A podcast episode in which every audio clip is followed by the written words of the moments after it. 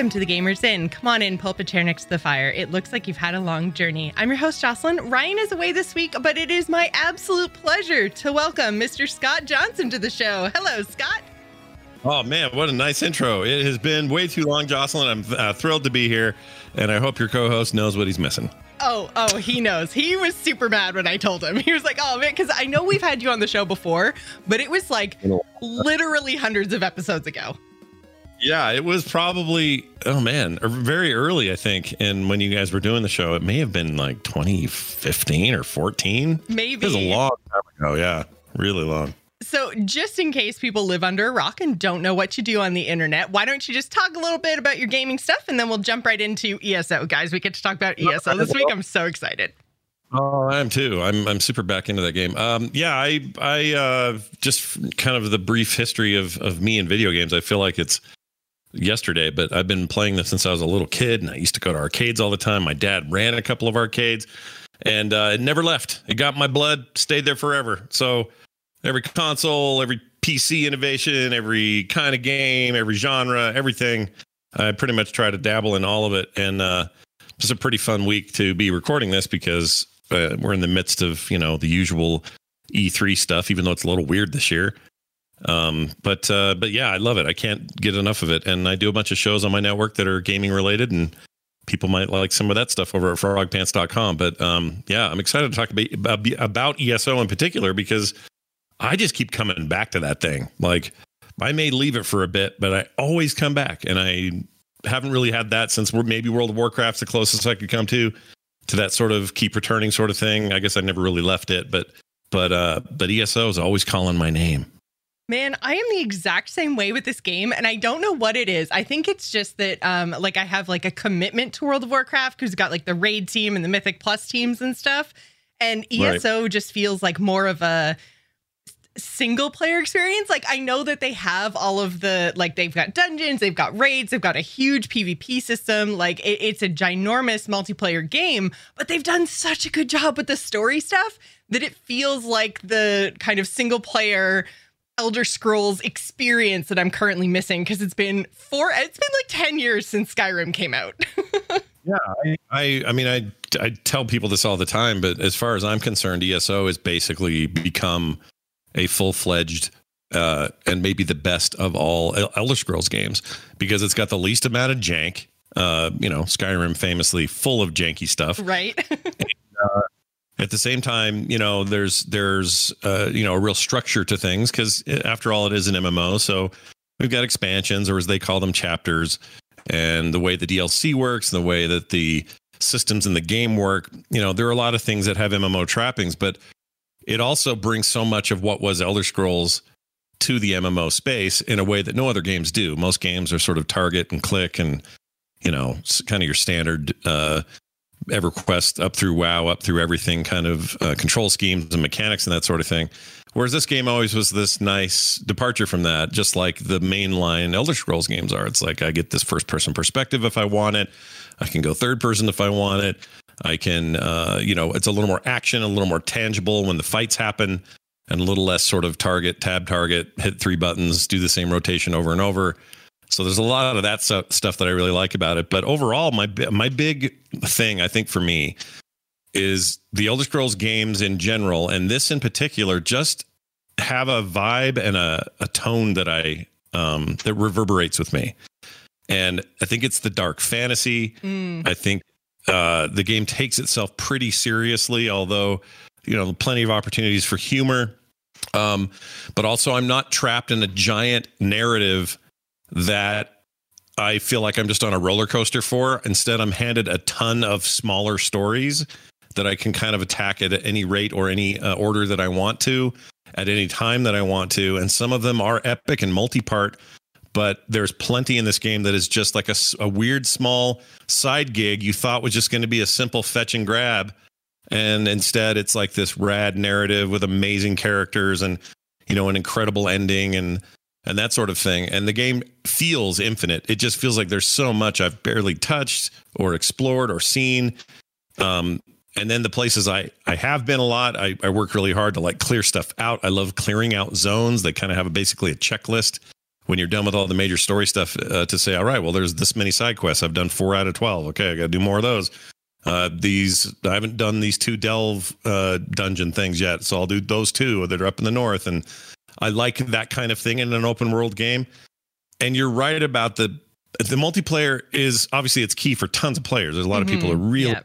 taking that, but for me, I love that I don't feel those trappings or I don't feel those weird pressures if I don't want them. I can just play this like an Elder Scrolls experience, and it's a really good one of those.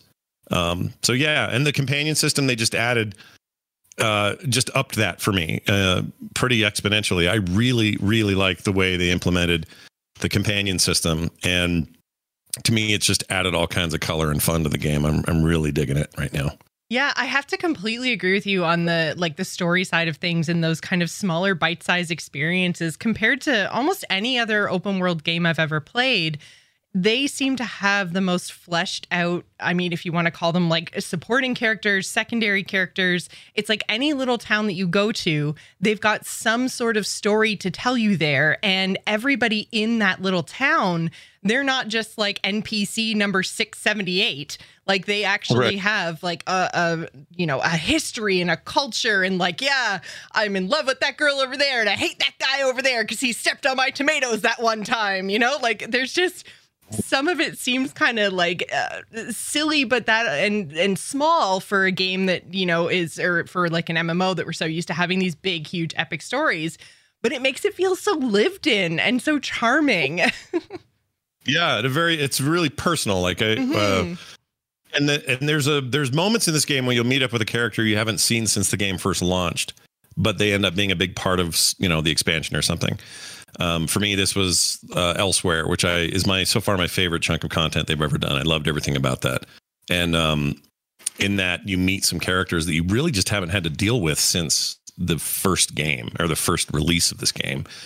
And seeing them again was like this moment of, oh my gosh, they're back. This is awesome. Like Sai Sahan, what have you been up to? What have you been been doing all this time? And then you kind of catch up on all that and find out what his role is in this and kind of get to know them all the better. And it feels like you know you're running a d&d campaign with some really great ai and then new characters and small characters and large characters and everything sort of in between that just make for um i don't know more of a more of a how do i put this? Like big mmos feel like a like a single movie. This mmo feels like a a really well structured multi-season series of television episodes in a way. And i, I feel like i comparison. can I can binge it or I can slow down. You know what I mean? Like I don't feel the weird pressures I sometimes feel around MMOs in terms of keeping up or mm-hmm. having the best gear or being level before anyone else, you know, max level before anybody else is or any of those things. It's more discovery and exploration and events and just stuff sort of happening, emergent gameplay. Um, you know, things I wasn't sure this game was going to be able to pull off in its early months when it first launched back in what 2014 now. And, yeah, again, um, this, this is another one that's been out for forever now. yeah, it's old. Like it, all, I guess all, all the MMOs that have hung around and done done well in in the shadow of World of Warcraft, uh, you know, they're old now. they're, they're old. yeah. They're Nobody's old, really tried in a while. no, I mean, there's that new what is it? New World, uh, the the Amazon Studios thing that they talked about today in the Game Fest, but uh, that looks like a pretty ambitious effort, but for the most part, you just don't hear too much about the traditional style MMO, mm-hmm. whatever that even, is, but kind of that era. And I think it's because people are kind of locked in on the ones they like. This Final Fantasy 14 and and Warcraft are kind of the big three. Um, you know, Guild Wars 2 Guild kind War, of doing Yeah, I was going to say, yeah, Guild Wars is still out there now. Let's just save the angry letters.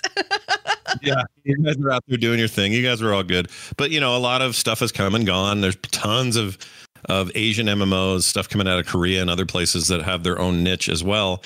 Um, if anything, it's a really interesting and healthy time for MMOs to figure out their stuff. And I really like the way ESO does their pricing, the way I can be fully in with a monthly subscription if I want for benefits and bonuses, but but not I don't really have to. It's not a giant advantage. So if I want to take some time off, I still have the game. I still play the game anytime mm-hmm. I want to. And you know, if I really want the added benefit of an ingredient bag, then I can I can belly up and pay for it and do whatever. But um, you know, their their shop stuff is cool. The housing system is really cool. It just seems like there's pretty much something to do for everybody.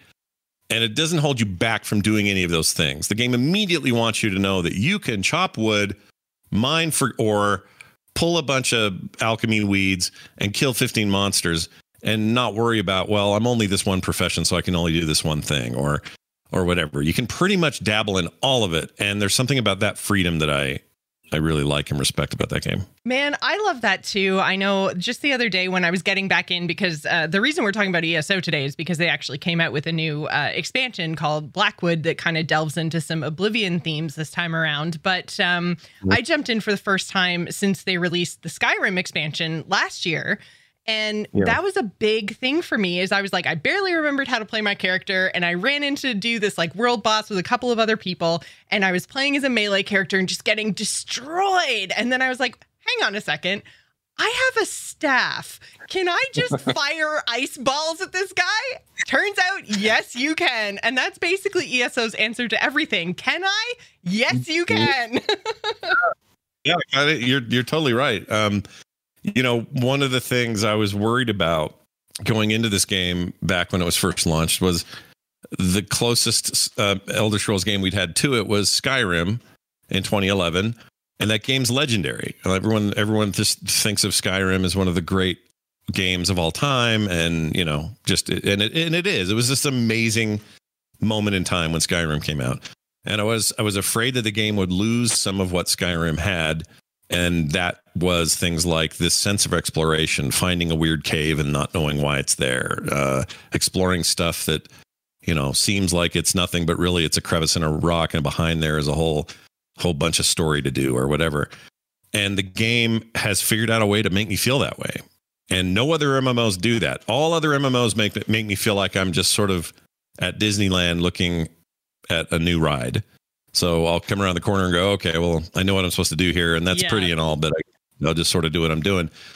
Elder Scrolls has a way of making me feel like every time I come into a new place or see a new zone or experience a new run in with an NPC that's that's you know talking to me, which is a whole nother point we can get to in a second. Everyone mm-hmm. talks to you. Everyone talks to you. Everyone, even yeah. when you're not like, even when you haven't chosen a person, everyone still talks to you. Riding down the road, and they're like, "Hey, you! I have a message." I'm like, "What?" Yeah, they want to talk to you something fierce yeah. in this game, and it's all voice. So there's no like, there's plenty of you know there. There, everything's subtitled for all the conversations, but everything's done like a an Elder Scrolls game. You click on a person to talk to them, they'll they it's voice acted professionally by many many amazing voice actors including a lot of celebrity people.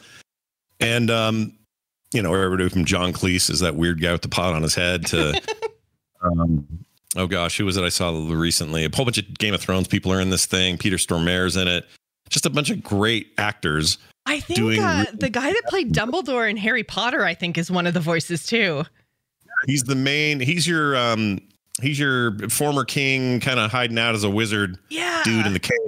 First, all those chapters. That's uh, Michael Gambon is his name, and he's amazing in it. He's really good, mm-hmm. and it, nobody phones this stuff in. Everybody sounds great, and be, because of that, um, the immersion's just that much more. I'm not reading a bunch of text or getting half and half like a, a tiny cutscene with voice, and then having to read everything somebody else says forever. And, and not to you know this isn't me bitching about those other games. Like World of Warcraft's done pretty well for itself and and you know it was made in a time and continues to be in an engine where you know a lot of the stuff they do that it has to be in quest text that's just how it works um, i don't know what magic they figured out with eso but they figured out a way to make that game not be too huge but have everyone say every line in a voice with full characterization and it it's something that is very next level that I don't think we appreciate very much because it really adds to it for me. So I just never feel like I'm seeing the same thing twice.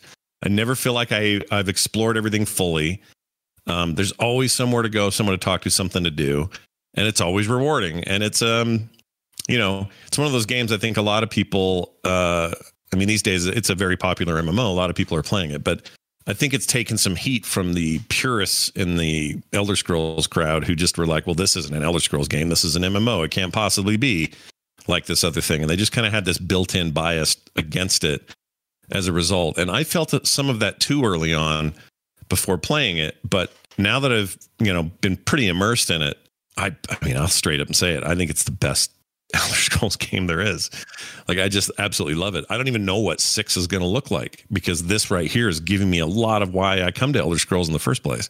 Yeah, that was kind of uh, where I was going to take the the conversation next is where do we think that ESO is kind of going to go because we've now seen them do Morrowind, we've seen them do Skyrim, we've now this is the year of Oblivion, which I've got to mm-hmm. say like returning to a lot of that Oblivion stuff like so many nostalgia bombs in what I've seen so far, like in just the themes that are in Blackwood right now. I'm just like, oh my God, I remember like all of this except for in way lower poly. Oh yeah, for sure. Like yeah, that's a great question about where they go next. It's it's obviously they've got a big canvas here because this is set what a thousand years before the events of. Yeah, I think that they said Blackwood is eight hundred years before the events of Oblivion. I think. Right, that makes sense. Yeah. So so they've got you know they've got this this this space to plan that is that means that they don't already have they don't have to they don't have to lock in on some particular lore entirely but they've obviously found uh, it to be popular with the fans, but also just to play around with story to to address some of the stuff that we do know about in Elder Scrolls, whether it's mm-hmm. you know the last expansion and spending time in I guess it's Eastern Skyrim or Western Skyrim. Western, Western. Skyrim. Yeah, I think that's right. Uh, Morrowind is another good example. A lot of people have very fond feelings for for Morrowind, um, and so so yeah, like they they clearly are playing with that nostalgia stuff, but then they've been willing to try other things. Like the Elsweyr expansion is really not based on anything, and it's my favorite. It's so good. Oh my gosh, it's so good. I just love the kind of nomadic desert thing. I didn't think I even could care less about the Khajiit until that expansion, and now I love them. um, that race is just so in- interesting to me and so fascinating. Some of my favorite characters came out of that expansion. Man, that's and- the one I think I've played probably the least of because I very much have like a I come in for like a couple of weeks and I, I'm like coming in hot and I play for a couple of weeks and then I'm like, oh, I get pulled away to other stuff, which is actually why I am loving that 9.1 is taking so long to come out in Warcraft because I'm like, I have ESO time. yeah, no, exactly. Like a lot of people complain, oh, it's taking too long. I'm like, well, you know, in my case, I'm actually getting a yeah, lot of time and so happy with this. yeah, yeah. But it's but that's an interesting thing. Like everyone's gonna have different time in these different these expansions. The other one that was very non-thematic in terms of you know people's nostalgia was uh, Summerset, which is I also really enjoyed that. Yeah, that was my favorite because I mean I always always play elves. That's just what I do. So they were like, "We're gonna go to Summerset," and I was like, "Yes, please." And I think I've played that one more than anything else. yeah, and it's so it that is such a great expansion, and I I love all the familiar things like the Dark Brotherhood DLC is mm-hmm. amazing. Mm-hmm. Um, like all of that faction stuff's great and and them poking into other games is great but my favorite has been when they haven't and in the case of of Elsweyr, it was the you know it was all about dragons and it was all about this desert nomadic people and these amazing cities and this just oh i just loved every freaking second of that um, this one's a little the new one's a little bit back to the, what you kind of think of as like kind of dark daedric uh, mm-hmm. you know gnarly uh, sort of looking trees and and ugly rocks and sort of that sort of stuff, which I also really enjoy. So they're kind of all over the place, and I love that. And as far as what's next, who knows? Like I, I have confidence that they'll have something rad because they've done it to me before when it wasn't something I, I recognized. My guess is the next expansion will probably have a new class. Um, they haven't done one of those since oh gosh, was it Summerset that they did the Necromancer? I don't remember now. I, oh, don't, did... I don't know ESO like trivia like that. I mean, I got. I can't remember, but maybe I'm. I may have it wrong. But Morrow, I know the Morrowind expansion had the the guy with the bear, and I can never remember oh, the name. Is that a? Uh, are they not druids? Wardens. Wardens, yes. Uh, it's a cool take on the whole druid idea, yeah. I guess. But the, um, I never, I still have never played a warden.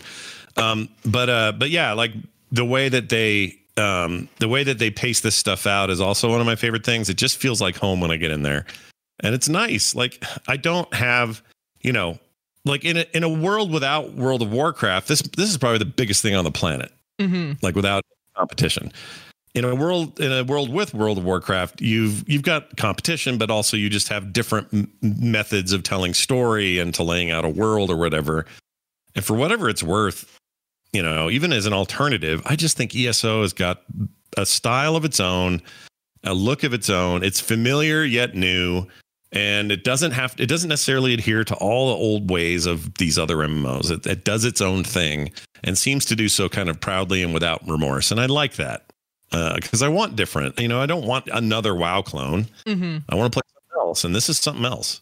Yeah, and actually, one of the things that I did, and I don't know if this is totally new with the Blackwood expansion or if this is something that has been in ESO for a while, but I stumbled upon this like Oblivion portal thing like out in the wild that was kind of reminded me of like the Harrow storms that they did in um in the Skyrim expansion and then they had like even in the original game they had those big like sky portal things that would kind mm-hmm. of spawn a world boss.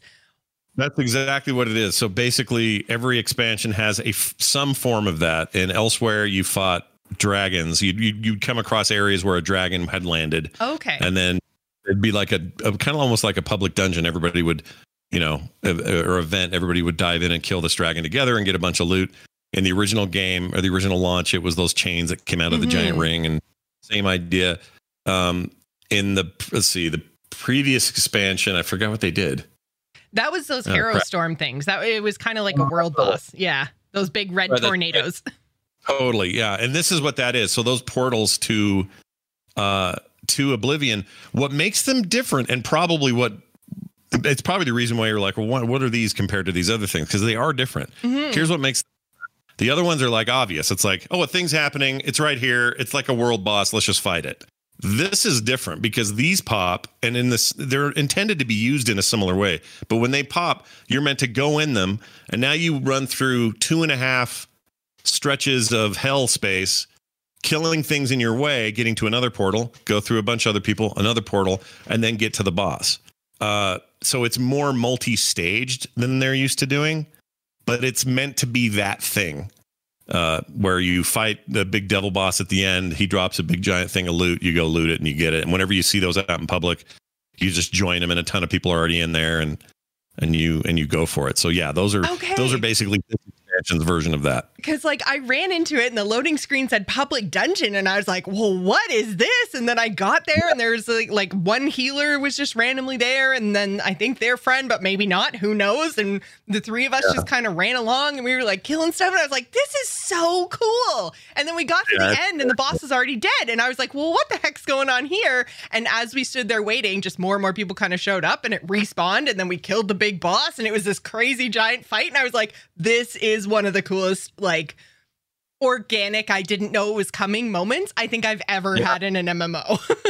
yeah, same. It was same. literally it, a portal it, I found behind a tree and I was like, "What's this?" yeah, and it's it's just got that different feel. You know, it's enough of the same thing you can expect from every expansion to have some kind of kind of world encounters, but they do it in a way that feels totally fresh and new and is, you know, reminiscent of the of the of the expansion it's it's playing off of, which is Oblivion.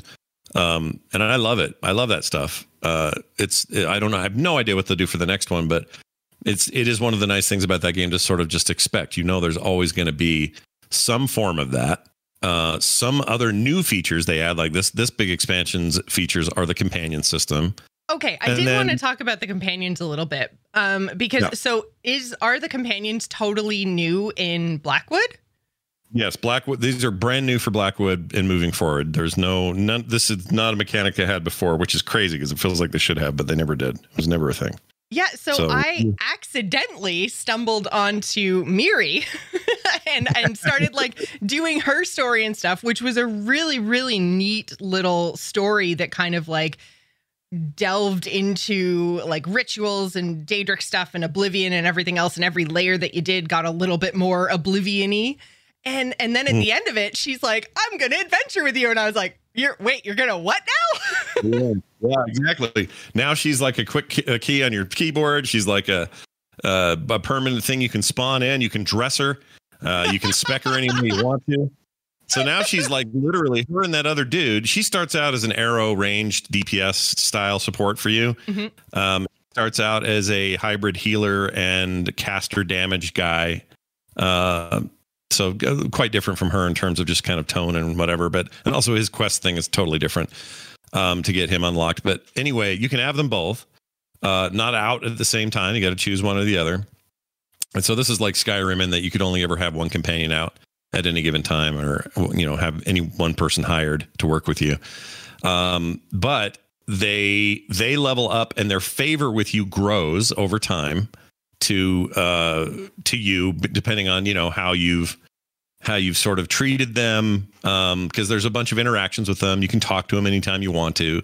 They level up and that means they get skills and you can decide what skills they get you can also respec them entirely and make them whatever you want them to be so if you want this girl to not be ranged arrow lady and would rather her tank with a giant two-handed sword up to face with every mob she runs into wearing plate mail you can do that um, and then you can be you know like in my case i'm a kind of a glass cannon mage and i can sort of stand back and do more stuff from back there and let her take all the damage um, same with him. You can spec him that way as well. Although I don't know, I've kind of enjoyed just having him be this wizard guy with me. But but yeah, there, there's a lot of options there, a lot of opportunities there with those two characters.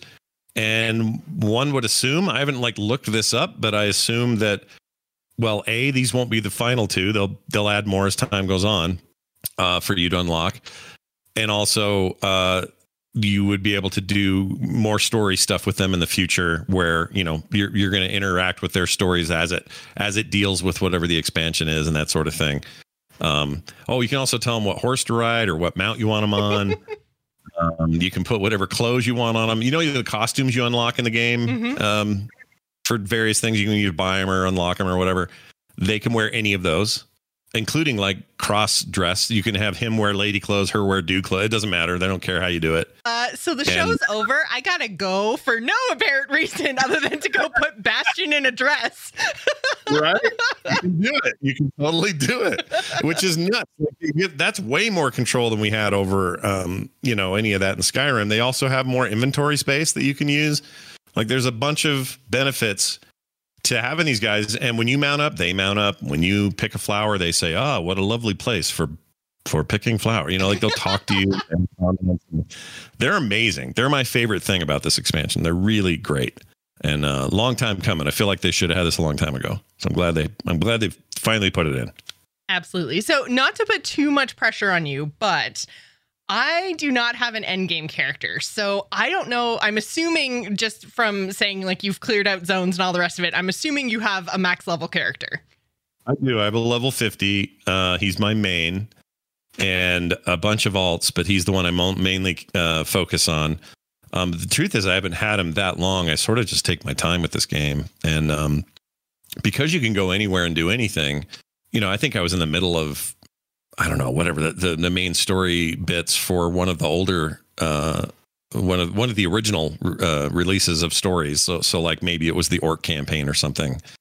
And obviously, you know, these are very different orcs than the Warcraft style. yes. But um, they're, you know, I was really enjoying that. And then Elsweyr hit, and I went, oh, well, let's just go check that out. And the beauty of this game is you can just up and go. There's no level limit. There's no you know, I could be level two and start that campaign. I can be level 50 and start that campaign. It doesn't matter. I and loved I fight, that so much that there's like, oh. even like on enemies and stuff, like there's no levels. It's just like, this will be scaled to whatever you are. It doesn't even matter. Yeah. And it's allowed me to go and check out each individual expansion without having to worry about, you know, like hitting max level and moving on before that. It's just like, oh, hey, Blackwood's out. Cool. I'll take my level 24 yeah. and I'll go over there. And now I'm level 30 because I can't put this game down. exactly. Or if you're bored and you're like, you know, well, I really would like to spend some time you know, I've been here too long, or I would like, I'd like a break from all this Daedric stuff. I need to see something like Summerset Great, hop over there. no yeah, big deal. Yeah, no big deal. Exactly.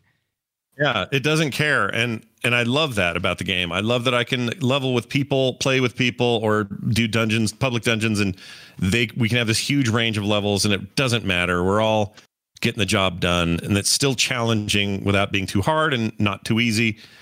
Um, and yeah, like having the entire world kind of flattened in that regard. Some people really dislike that in games. I prefer it. Um, mm-hmm. I like when mm-hmm. WoW does it, scaled uh, zones. I wish that WoW would actually do that more. Um, I played some Final Fantasy 14, and I wish it had that sort of thing. It, it absolutely does not, and it drives me bananas because uh, I overlevel in some cases, underlevel in others, and I just think it's kind of antiquated. Um, these guys are just more like, hey, do you want to play our game? Cool. We're not going to hold you back. Just come play it. Here's the content. And there's enough of it where you're never really running out. Oh God, um, there's so much. Every time I open a zone and I see all the stuff in it and how big it is, I'm like, oh man, I, yeah. I am never going to yeah. see all of this. it's intense. Like it's a lot, and and I appreciate it for that because it means that I'm going to, you know, I'm going to have plenty to do. I'm never going to go, oh boy, I'm sure out of stuff to do in this game. like I don't know if it's possible that I will ever feel that way. Maybe. I mean, maybe maybe there's some hardcores that are so they've done everything. You know, I don't know. But then at that stage, you do have raiding and a really robust PvP system, which I've not messed with. I just assume I'll get murdered. Okay, yeah, because that's where I was going to go with it. Is that one thing that I do experience a lot of is endgame in WoW, but I've never yeah. done the endgame in ESO, so I honestly have no idea what like raiding and PvP and all that kind of stuff is like. So I was like, have you done much? group content in this multiplayer game that we're apparently oh, playing? I've done a bunch of dungeons. Um, I try to do all the dungeons in all the zones that I that I complete or that I finish out. Um, and those are always there's always people in those. Um, but I'm just doing publicly. I've never really run with like, hey, let's get our five man together, which you can do, but I just haven't done it with anybody. Um, I just sort of play with with randos, and I think the community is really good. There's not a lot of weasels. Everyone's say, just sort of. You play with randos? That's my nightmare. Oh. well, I mean, WoW has like, for all of WoW's strengths, one of its weaknesses has been, you know, people are jerks sometimes. And I don't know why in that community they're like that. It's maybe because it's a, you know, especially mythics and stuff. There's such a hardcore commitment that you just bound to run into angry people. I don't know. But for whatever reason, ESO and even Final Fantasy, they just don't seem to have that level of kind of toxicity in there. So that's one thing. But then, you know, the roles don't matter as much. In other words, you know, if you can heal, great. Uh, for for raiding at the highest levels, perhaps this is different. But when you're just playing with people, since you can do so much with your spec, and you know, you can be kind of any kind of weird combination of things you want to be. You can min max, I suppose, but most people, or at least I don't. Um, I can go into that group and and I can do a lot of stuff and do a lot of damage and and it kind of doesn't matter that three of us were healer spec and one was a you know you don't the the tr- the trinity thing doesn't really matter there mm. you just kind of need to be there and know how to blow stuff up and and you're good enough and there's more nuance like i said at the higher levels but uh, it's just not that for important the to the game yeah for the day to day it's kind yeah. of okay to just go in how you are Yeah, exactly. And now with these companions, I mean, they they do damage. They do actual aggro control. Like they're not. So wait, you can bring just, like companions into dungeons? Oh hell yeah! So you can do all that. It didn't go anywhere you want to go. They'll go anywhere. So you you you. There's nowhere in this game that you can't take your companion with you now. And that means if five of you are someplace, you've actually got ten characters because there's five companions you know, shooting arrows or flaming or whatever they're doing over there. And it's actually pretty funny because at the end of the day, they're NPCs and they're kind of dumb. Right. um, so what happened? we were fighting a, I can't remember what it was. Oh, yeah, it was one of these fights with the big devil guys in the in the hell portals, and this thing drops a giant hammer and it sends a huge wave of fire to the very back reaches of the fight. And I noticed that after that happened, everybody, you know, popped a bubble or did some something to sort of uh, evade it. But the the companions don't know how to do that. So they all got hit and became ghosts. So the whole back line was a bunch of ghosts, except mine. She didn't get ghosted. And so I don't actually know what happens if you get ghosted. I don't know if you have to res them, if you need an empty soul shard to do it, or if you just go outside and they're back again. Like I actually just don't know. Um, like in Skyrim, they were dead. That was yeah. it. You were out. Um, but I don't think they do that here. So as far as I know, you get them back, but how you get them back, I don't know. But it was pretty funny to see all these ghosts at the back back of the room because they didn't know how to evade a certain thing. So there's that. But but it is a fun thing. And if you're soloing, you're not really soloing anymore. And they actually do a good job so that you actually are free to not deal with aggro because your guy's doing aggro, or you've got more DPS, so you're taking le- way less time killing mobs. So you know there's actual benefits to those those companions i'm sure that they'll go through a balancing process but right now they just feel real great love them that's good. Oh man, I'm gonna need to go and spend some more time with mine then. I mean, I had opened up their their like companion window and saw all the things that you could do, and I just went, oh man, it's just it's one of those things where again, because you can literally do anything you want in this game, it just has layer upon layer upon layer of complexity that sometimes I open a window and I'm like, nope, not right now. yeah. Sometimes it's overwhelming. You're like, yeah. I don't even know what to do right now. And so I actually have some advice for that. Um, because I've had times where I'd log in and just go, I don't know what to do, and I'd get out because I just don't know where I should be spending my time.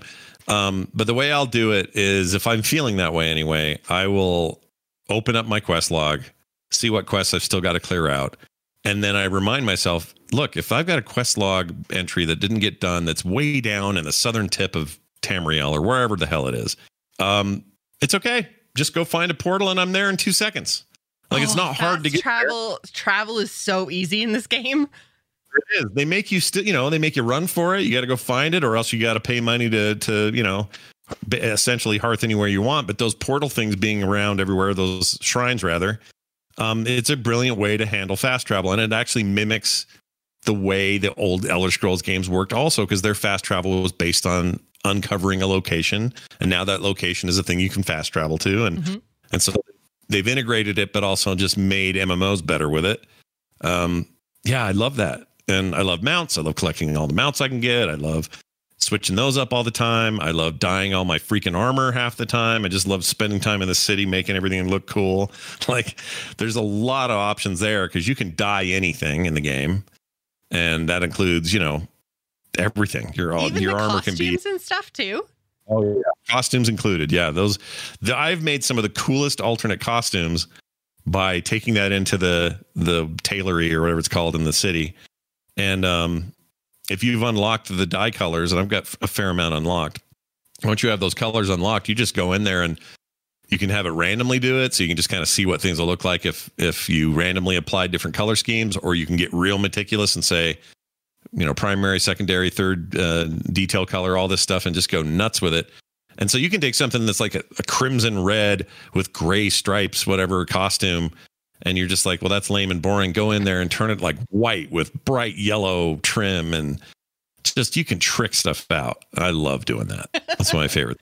So the game's really great about customization, and you know, the things turns out people really like that stuff. They like being able to customize things. They like buying a house and in northern Elsweyr and, and filling it full of furniture and building their own furniture and buying some at the market and like that whole sub game is there. Um, I wouldn't be surprised if this game at some point had me farm, like literally gave me a farm.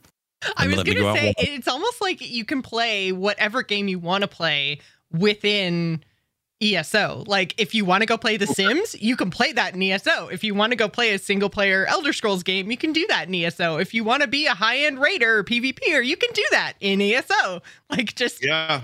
Yeah. That's a great that's a, it doesn't it doesn't really hold you back and it gives you a world big enough that you can just, you know, kind of make your own fun all the time. And then all of that being said, they have so much prepackaged wonderfully directed content as well um, with stories and encounters and boss fights and and dialogue options. I mean, I I've never okay. I'll admit something here. First time I've ever admitted this. I think on a show. I actually got teared up in a quest line from ESO, and that's never happened anywhere else in any game like it. Oh, and uh, ESO it was made you cry. It wasn't even a main quest. That's what's funny is some side quest where this couple uh, had gone to I can't remember where it was, but they'd gone f- really far from their homeland because they wanted to see these flowers they've been told about. They were botanists. They're super into flowers. They're really into like all that kind of thing. And they get all the way out there, and one of them got sick from something and was going to die, and was laying there dying. And the husband's like, "We, I, I need to. I don't know what to do. You know, we came all the way out here to see this, and now." you know she's dying and I don't know what to, you know, to do. I wonder if you wouldn't mind going around and finding the samples of these flowers. Maybe we can bring the flowers to her or something like that. So I, you know, she's laying on her deathbed there in the middle of this forest. And I ran around to find these. And then when I went to find them, there'd be like this great kind of echoey voiceover of the character describing why these flowers were cool and what was awesome about them. And so I'd, you know, pick those, bring them back. And by the time I got back, I'd had all this great story about each of these flower types. And I was so excited to take it back to this oh, couple. No. Like, I think I know where this is going. She had died by the time I got back. No, yes, so why? yeah, and the husband's like, "Yeah, but you this was still really great that you did this." And again, it was a so total side story, nothing to do with the big overarching anything. No, you know, giant demons from hell or any of this. Just this sweet, simple story that was just a simple side quest. And that was actually the day where I also made this. I also decided that day, it's like, I'm never going to not do a side quest in this game. Eventually, I'll do them all because they've all got meat like this on the bone. They're not just fetch quests. They're not just, you know, Save escort quest. Yeah, it's not that. It's more than that. And they really won me over with that. I was like, wow, freaking MMO side quest got me going there. It's crazy. Yeah, absolutely. I've had like side quests do that same sort of thing where I've been trying to do like not didn't make me cry, but you know, you do you, Scott. yeah, I have to admit, I was standing there, or sitting there that day, going, "Oh my gosh, did this did this really get me in like in an emotional way? Like, what the heck am I even doing here?" But it, but it worked. It was really effective, and they'd gone through all this work to put voice in and special effects in the in the areas where I found the flowers, and I don't know, just this whole rigmarole for what otherwise would just be some crappy side quest where I got to find 15 bats and bring them back or whatever. Yeah. And it was just so more than that. So I don't know. I really appreciated it. And that the game feels like they go to that effort kind of throughout. There's just not much of much throwaway. It's all very well thought out and crafted. And I don't know. They just deserve a ton of credit for pulling it off, especially, you know, with the kind of cynicism that gamers have about their favorite franchises and being told that someone's going to make an MMO out of your precious, you know, Elder Scrolls series and then actually pulling it off. I don't know. They they deserve a ton of credit for that. Yeah, I absolutely agree. So, uh, if you guys are like me and you've been kind of jumping in and out of ESO, or even if you are a completely new player, because I think as they've kind of hit on all these nostalgia points with all these different old Elder Scrolls games, a lot of people are kind of coming to ESO for the first time. So if you are a new player or if you're a returning player that doesn't even remember how to play their class, I actually found a really, really good YouTube guide. It's like, gotta be about an hour and a half long, I think, uh, by a YouTuber called Lucky Ghost. I'm gonna link it in the show notes. Um, but he's actually gone through and gone through like literally every single part of the game and explained like why it's important, how you use it, and what to do. And the whole entire 90 minute video is all cut up into these like one to two minute chunks to tell you about every aspect of ESO. It's brilliant. And he made it for the Blackwood expansion. So it's like fully up to date as well. So I'm going to link that in the show notes. Again, it's a guide for new players uh, by a YouTuber called Lucky Ghost. So go and check it out. Uh, if you guys, awesome. Yeah. Oh my God, guys, it's it's just, it's so good. I would have been totally lost without it. And you could just like scroll along the little like a uh, scrubber thing at the bottom and find the topic that you want to know about and it's like bam you're right there and it's it's so granular in a way that's really helpful in a game as complicated as ESO. Wow, that's awesome. I, I, I mean, not that there isn't a shortage of content, but it's sometimes you don't know where to look, and that's that's cool that people have a resource like that. That's awesome. Yeah, and especially with it being video content, because even some of the like just the menus are are really complicated and and hard to find exactly what you're looking for and and difficult to navigate. So just being able to watch like it's literally like click here, click here, click here, and this is what this means. It's so mm-hmm. helpful. so awesome. You guys, uh, whoever's listening, check that out because uh, I I'm a super proponent of like get people into ESO so they can really have a taste for it and not you know not give them too much that impedes their way because I think once they get in, they have a real good time. Absolutely, absolutely. So if you guys are having a good time listening to the Gamers Inn, you can support the show by going to patreon.com slash the Gamers Inn. We are looking for our featured patron of the month. So if you guys are interested in having your name here, head on over to patreon.com slash the gamers inn so we've got a little bit of time left with scott and i wanted to talk about summer games fest because we had the kickoff stream today and it was longer than i thought it was going to be. It was i felt like almost two hours worth of content and yeah, he had said he'd said 90 minutes and i swear that thing went almost two hours like yeah, an hour it, went lo- um, it, it felt longer. Yeah it did. It did. It was okay you know, like it's a weird year, right? Like we got a lot of unknowns about pandemics and how they affected production and yeah. who's writing what, what delays happening because of why. And like it's a big, weird question mark over all of this. This entire E3 area this year is a bit of a question mark.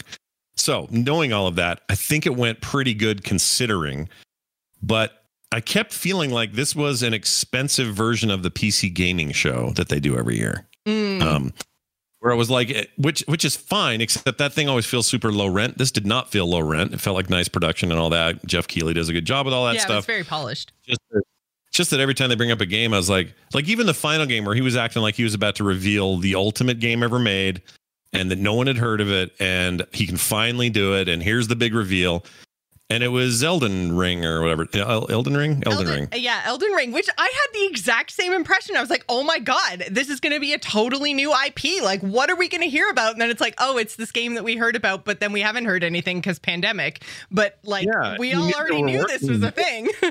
Right. We knew they were working on it. We knew George R. R. Martin had something to do with it. Like all this stuff was already out there. So I'm happy to see the progress. Obviously, that's great. But I, uh, Oh, yeah, but nothing in the show. Yeah, yeah, and nothing in the show. And I know it's never a promise otherwise, but nothing in the show was like a shock. Everything else felt like stuff I either already knew or kind of underwhelming stuff. Like the oh, the Overwatch presentation, I was excited because I'm like, all right, Aaron Keller, let's. It's your first chance to, you know, we're getting out of the underneath the the the wings of of Jeff Kaplan here a little bit yeah. and going to go out and represent and show us something really cool about the upcoming Overwatch 2 game. And we've had some news recently, so it seems like maybe we're ripe for something. And then said nothing really to say except, hey, we're we're re- we're redoing these two characters because they're all getting redone. And I don't know, that was a weird. That was just weird. Uh, not, not a lot of meat to it, you know. And and I guess that's my big takeaway is there weren't there wasn't a lot of meat. Um, but again, I think we should probably have our expectations a little lower given the, the you know given where we're at. Yeah, there were a lot of uh, kind of trailers and and like either whether they were first looks or actual gameplay trailers. It was very much like a, a split into these teeny tiny chunks. Like, okay, we've got two to four minutes to talk about whatever this game is. So there there wasn't a whole lot of a deep dive on many things. Even the ones where they had people there in person to talk to Jeff.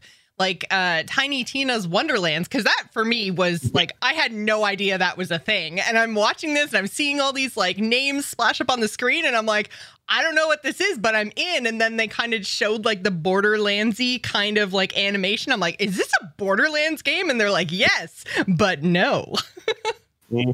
Yeah, that was a weird one, and I'd I'd heard about this Wonderlands thing some time ago. I don't remember when I heard about it, but something about it, and that they were going to be it's like a fantasy version of uh, Borderlands, but no one knows Yeah, much else about it. High fantasy Yeah. shooter. And I'm like, but normally you don't shoot guns in fantasy. I okay. Yeah, I don't know if I, the language around that is bugging me a little bit because there's no such thing as a high fan. Well, whatever. I guess your de- it depends on your definition of high fantasy, but you know, if it's if it's Borderlands looter shooter eh, with fantasy elements, that might be all right. That's You kind know, of what I it could- sounds like. It's like we took Borderlands, but then we put dragons and mages in it. Yeah, yeah, and that sounds like maybe something I would play if it's done right. If I'm if I'm looking for good humor, I'm not sure I'll find it because I don't find those games. The Borderlands games are all just kind of stupid, humor wise. But yeah. You know, I, I like Lowbrow. I like yeah, but I like weapons that pop out of stuff and finding a purple one and you know knowing that it's better than the last one I had. Like the Diablo part of it, I'm really into. So maybe they can really impress me. But it seems like it'll just be a little bit of a skin. You know, it's it's it's that it's that kind of aesthetic, but in a in a different place. But at the same time, I mean, you're kind of just going to be doing the same stuff, shooting stuff and getting loot, and that's okay, I guess. I don't know. you sound super convinced. Yeah, I don't know yet. I mean, that one I'm I'm really on the fence on whether that will be great, but I also know that there's no way to know until that thing comes out. So that's one I'll wait for and see. Yeah. Uh, the only Uh, other one that really caught my eye, and it's only because I played the first one and I really liked it, but then also they had Jeff Goldblum do a, like hilarious deadpan announcement. yeah, that was great. I'm really glad they got him to do that. Um, I played that first one like crazy. I loved it. Yeah, I'm And, a uh, really big fan of like any of those games that have me like making whether it's like theme parks or cities or like I don't really care. Sim anything I'm in for. So when they were like, "Hey, do you want to sim dinosaurs?" I'm like, "Yep, yep, I do." And now they're Yeah, giving me more of that. And underwater dinosaurs seems awesome. Oh yeah, yeah. So do some kind of aquarium. Who knows Mhm. what they're going to do? Those, those guys make really great games. Their zoo games, uh, Zoo Planet, is very Mhm. good. Um, if you're into like straight up zoos, but I think I like the Jurassic Park one more because you know it's dinosaurs. It's it wasn't quite Jurassic Park in terms of like mayhem or the park going bad and everything trampling everything. The game really wasn't about that, but who knows what the second one will be like. He also he did narration and characterization for the first one, Mm-hmm. uh, and I was glad to hear they used him again and not just some impersonator because I don't know that adds some auth- authenticity to it. But see, those were the games that made me go, "Oh yeah, that seems like a reasonable sequel and one I would look forward to." But also, that feels like a PC gamer show where they're just talking about new games. Like it, none of none of these felt like whoa, can't believe this bombshell just dropped. Like that's not if that's happening at all at this E3, it'll be at the Bethesda, Microsoft, or you know, at the Ubisoft or some one of the big ones. Um, I don't, I don't think the Summerfest was it. Yeah, and- unfortunately. And we do have E3 starting this weekend, right? It starts on the 12th. Yeah, technically, this kind of in a weird in a way this this thing sort of kicked it off, not officially, but unofficially yeah, I kicked don't it think off. that they're friends. I don't get the impression that they're friends. E3 Yeah, and Summer Game Fest. wrong about this. Like he's he's got you know he used to do a lot of E3 coverage before doing this stuff and kind of jumping out as a as the Jeff Keighley experience thing. Um, but before before he did that, he I was, mean, he was it's heavily accurate. involved. It's super accurate. Yeah. You know, some of that stuff's okay. It's fine. I just get, I get, I don't know. I tire a little bit of the, of the overhype when there's really not that much to hype. Like there's some really cool stuff coming. No question. There always is.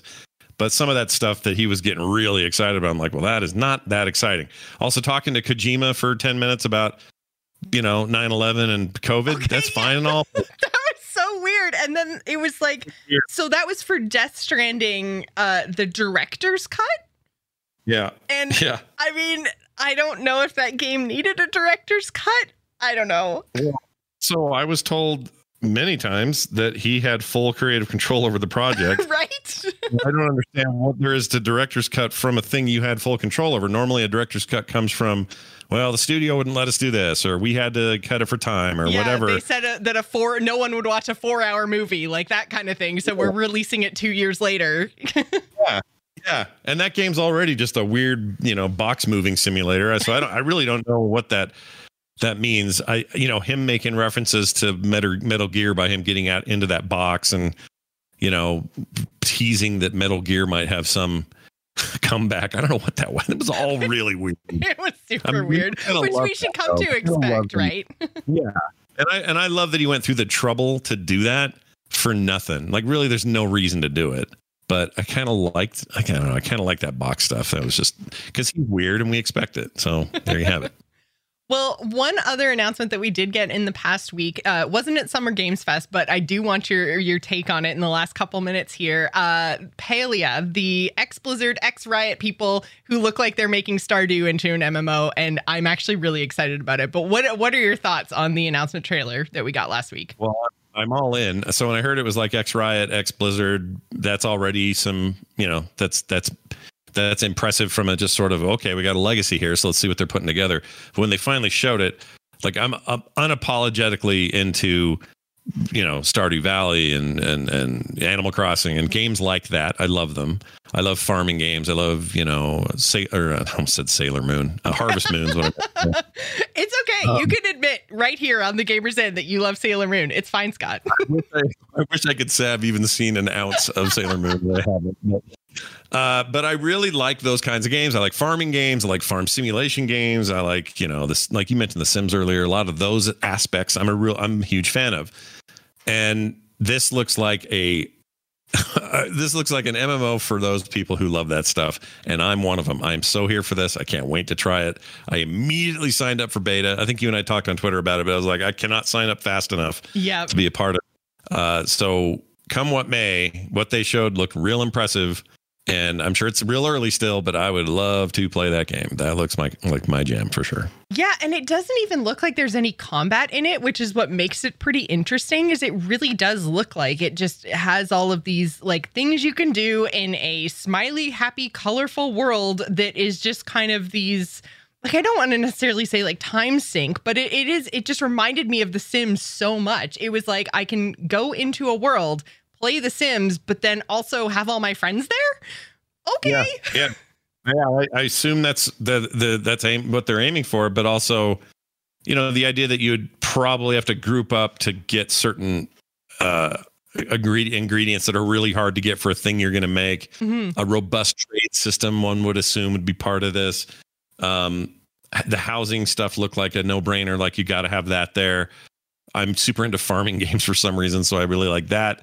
Like it just looks like everything I want, but it's also got this world that seems super jaunty and trippy and you know a little steampunky and those those scarecrow guys are cool looking. Like I'm I'm ready for whatever they're serving there. I just I, I, had no idea it was being worked on, so that was a really nice surprise. See, that would have been a thing for your summer's game fest. Blow that thing up. Yeah, you know, agreed. Because because uh, so, I didn't even real I did not realize what this was at all. I just I saw the trailer and then I went and signed up for the alpha and then somebody else was talking about like who was making it and I was like okay now I'm even more in because that's some serious dev pedigree right there. But even just yeah, from the trailer I was like this looks amazing not everything from you know ex Blizzard people works out, but we're li- living in a time where more and more of the ex Luminary Blizzard types are starting big companies and doing really innovative things, and this feels like one of those possibly. Uh, so this, along with whatever Dreamhaven's got going, whatever we get from Bonfire, uh, you know, uh, Frost Giant, all these other ga- all these other companies have spun out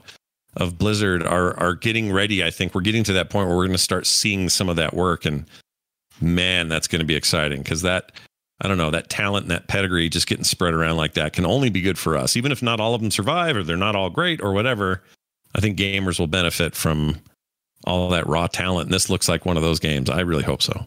Yep, I, I hope so too. So we'll we'll have to see when that actually comes out. Like we said, the uh, alpha is open now. You can sign up for it. Uh, we will have a link in the show notes to that, as well as the trailer and the link to the Summer Games Fest. But that's going to do it for us this week. If you want to join the conversation, you can head on over to Bitly slash TGI Discord. You can follow us on Twitter. You can find me, Jocelyn. I'm at Joce Plays. Ryan is at R Murphy, and don't forget to follow the show at the Gamers Inn. And Scott, where can everyone find you and everything you do? Well, everything I got going on, whether it's shows or comics or art or what it is, uh, you find it all at frogpants.com. And there's something for everybody. I do a morning show. I've got shows about movies and, and entertainment, and I've got multiple game shows. Uh, in fact, something people listen to this show probably really like Core. Uh, Core, it's funny. Core started out as a show dedicated to Heroes of the Storm, but we spun that thing out a couple of years ago to be everything and it's the fastest growing show on the network. We're really enjoying it, and we have a lot of fun on there, a lot of great chemistry, and we talk about big issues in gaming every single week. So if you like Gamers Inn, I'll bet you like that. It'd be a great companion show. Go check that stuff out. That's over at frogpants.com. And thanks for having me on. It was awesome. Thanks for being here, Scott. I really appreciate you taking the time. Uh, that's going to do it for us this week. Thanks for staying at the Gamers Inn. Remember, tune in next week. Bye, everybody.